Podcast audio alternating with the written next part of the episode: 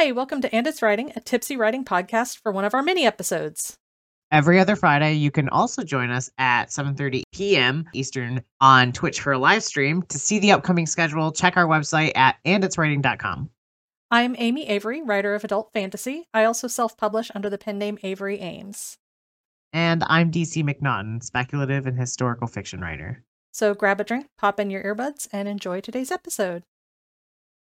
Hi, so today we're going to talk about transitions and summaries, using a transitional phrase instead of a scene break to help control the flow, and using summarizing detailed events in order to also shorten the flow. So it's kind of expanding and shortening as needed.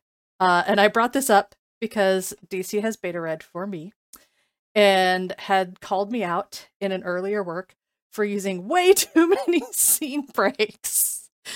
Avery was the queen of writing four paragraphs and then, then doing a scene break. Which is where you put like you pause and then you put like the little asterisks and then like start again. and I do that. I did that a lot. Yes. A lot, a lot.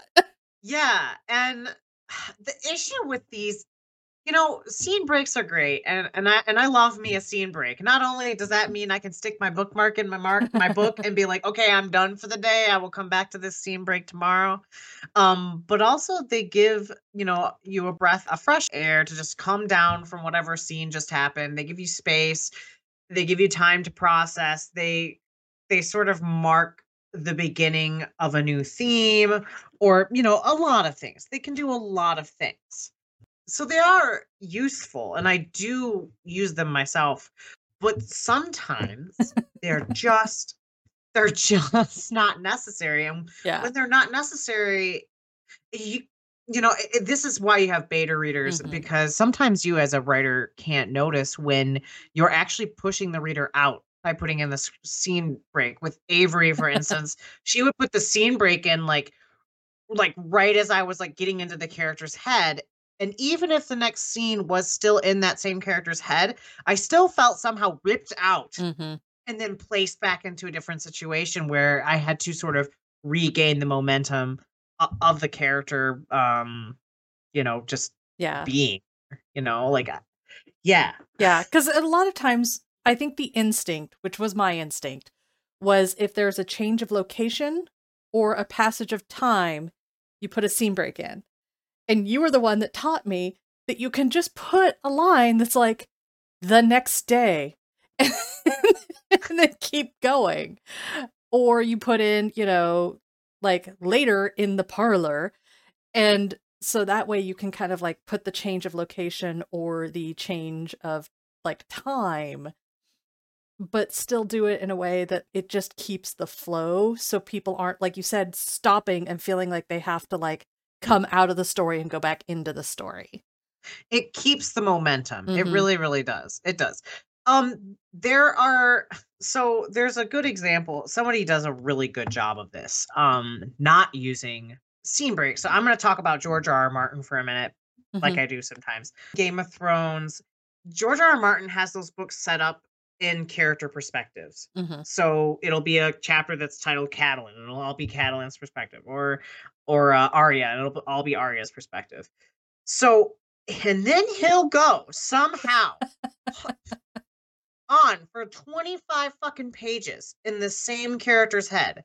And this is so difficult, you guys, like to stay in the same head for that many pages. Like it is so hard eh, to to make it sure that it doesn't fall flat, stuff like that when you're in a multi-perspective Mhm. book. A, a- third person limited. Mhm. Um it's a little different in first person. But like he does this and I think that he maybe uses a scene break like four times a book. Mhm. But in these chapters, like you'll read three pages of Arya and you'll go to you'll you'll pass a week in that time frame. And he has he must do this to to make the timeline of his book work because the you know Game of Thrones takes place over a long course of time over a huge world and he must do this and because if he puts uh, scene breaks in every time a character went to a new town or passed a couple days or whatever you'd be getting those all the time and that momentum would would cut off all the time. So if you need somebody to look at who does this very well and often open up any game of thrones book and read it for 15 pages and you'll see how he does it um and it's actually very helpful to Mhm. read when you're learning to do it because he does it uh seamlessly Mhm. it's incredible how he does i stu- i still study it i was studying it this morning like you know, like, cause he just, I don't know how he fucking manages it. Like this masterful craft of like pushing a character from one place to another, one thought to another without those damn pesky scene breaks and without leaving the character's perspective. It, it's, it's incredible. And I would recommend it to anybody who has an issue with using uh, too many um, scene breaks. I, I feel bad for talking too much. Oh no, that's okay. I, I was gonna let you do most of the talking because you were the one that corrected me on it in the first place. Good. Then I'm going to keep going with one more thing. Okay. contrastingly com- uh, incom- uh, a word a transition word. Uh um i sometimes with george r r. Martin he goes on too long without a scene break and i just need a minute. If you are running into this problem go read and i'm gonna say brandon sanderson because i don't know who anybody else who does it well but like you know but brandon sanderson um Mistborn for instance he uses scene breaks pretty regularly hmm but not overkill. Every once in a while he'll do a really short one, but it never feels off. So if you're if you're having the opposite problem where you're not using scene breaks at all and you feel like you might need to learn, um, go read somebody like Brandon Sanderson or find somebody else within your genre who's good at scene breaks and uh go read them instead. I was trying to think of any examples off the top of my head. And I honestly, I think it's one of those things that I absorbed by accident and I can't remember who I've absorbed them from. So it's something that I think is kind of invisible to me when it's done well. So I'm like, who did it well? I don't remember. Yeah. In fiction, like if it's just fiction, um, Donna Tartt does a really good job in The Goldfinch. Um, there's a there's an there's enough scene breaks in there to notice them, and uh, but they're always very good. Like she, they're they're very well timed. You have to time them right. And I'm trying to think of like some suggestions on how to know if you should put a scene break in. And I'm I think you had a really good reasoning at the beginning, like a good rationale, which was do you want the reader to pause for a minute and reflect? Not a full minute, but just a few seconds. Because, yeah, the scene break makes you kind of stop for a second and go, oh, and kind of like let the scene settle. So I think if you want the reader to stop for a second, then that's when you use this the scene break. That's that's fair. No, that's a good that's a good Yeah, because like in my head they happen when I don't know, I want to say the commercial break, but that's actually really bad. It's basically, yeah, commercial break. But that, it's kind of a commercial break, but also not really because sometimes the commercial break happens like no, because I was gonna say because the commercial break likes to happen like right when you start like something's about to be revealed. But no, sometimes a scene break does that too. So maybe a commercial break Yeah. is the right way to think of it. It's like it's your little it's your little commercial Mhm. break. I think also the commercial break, like whether it's something suspenseful or like a conclusion, depends on the genre. Mm-hmm. Because if it feels like the end of a scene i- in like a like a drama show, it'll be the end of like a scene that has like a kicker at the end of the scene, but it's the kind of thing where it's like, oh, but not like a not like a, I wonder what happens next, but like I need a second to absorb what just happened. And then they give you that. Whereas stuff like reality TV is where something's about to happen and they go into the commercial break. Yes, yes. yeah, I think your genre affects it.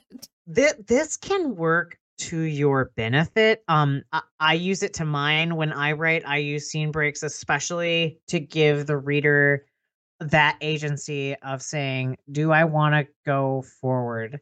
And usually, I leave something at the end of the previous scene that absolutely makes them want to keep reading. Mm-hmm. It, it's it's like the okay, I just got to a break, and then you have to make that decision. Like, am I gonna read another section? Uh, or am I going to stop here because I kind of really want to know what's going to happen now? And so you can kind of make that decision.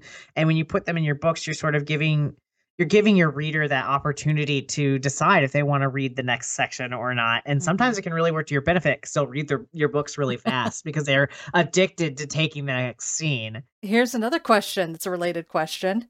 how do you decide if in that case if it's a scene break or a chapter break? Chapter breaks for me are more intense. Like they're like the scene break, but they're more intense. Maybe an arc just finished or an arc just began. They're Mhm. they're big moments in the book rather than little suspenseful moments. Um, they're bigger suspenseful moments, I guess. it's the end of the episode. Yeah, I mean, everybody, you know, people map out their chapters differently. It would be Mhm. interesting to talk about uh, an episode about that Yeah, because, we might like, put that in another episode. I think a l- there's a lot of people who have different ways of deciding that, and some books have very few chapters, Mhm. and I want to die. But some people love reading them, but I don't. But I don't. I think we should definitely um unpack the feelings of why I hate that and why I don't hate that in another episode. because like I feel like everyone's different and there have been some books, man, where I'm like, whoa, I like I can't there's not enough space for me to think. And it like I don't know, you'd think it would make you want to read faster because there's no breaks to stop at, but in fact it does just the opposite for me at least. hmm I think there's probably some different people in this world, but who the hell knows? yeah, I think that's definitely something we can unpack in another episode because I think that would be a really interesting discussion. yeah. I had actually scheduled in this episode for us to talk about summarizing longer scenes, but we're actually starting to come up on time. So do we want to like make this a two-parter and do that in a second episode? Uh sure, why not? Definitely. Do you have any before we go? Do you have any final thoughts about using scene breaks or transitional phrases where a scene break should can go in place of that? That didn't make any sense. Places where you can use a short transitional phrase. Nah, man, nah, man. I don't have anything else to say. okay, I think we're good. Bye. Good. Bye. Thank you so much for joining us. Every other Friday, you can also join us at 7:30 p.m. Eastern on Twitch for a live stream. To see the upcoming schedule, check out our website at anditswriting.com. And a reminder that if you heard anything in the episode that interested you, please check out the show notes for links and information.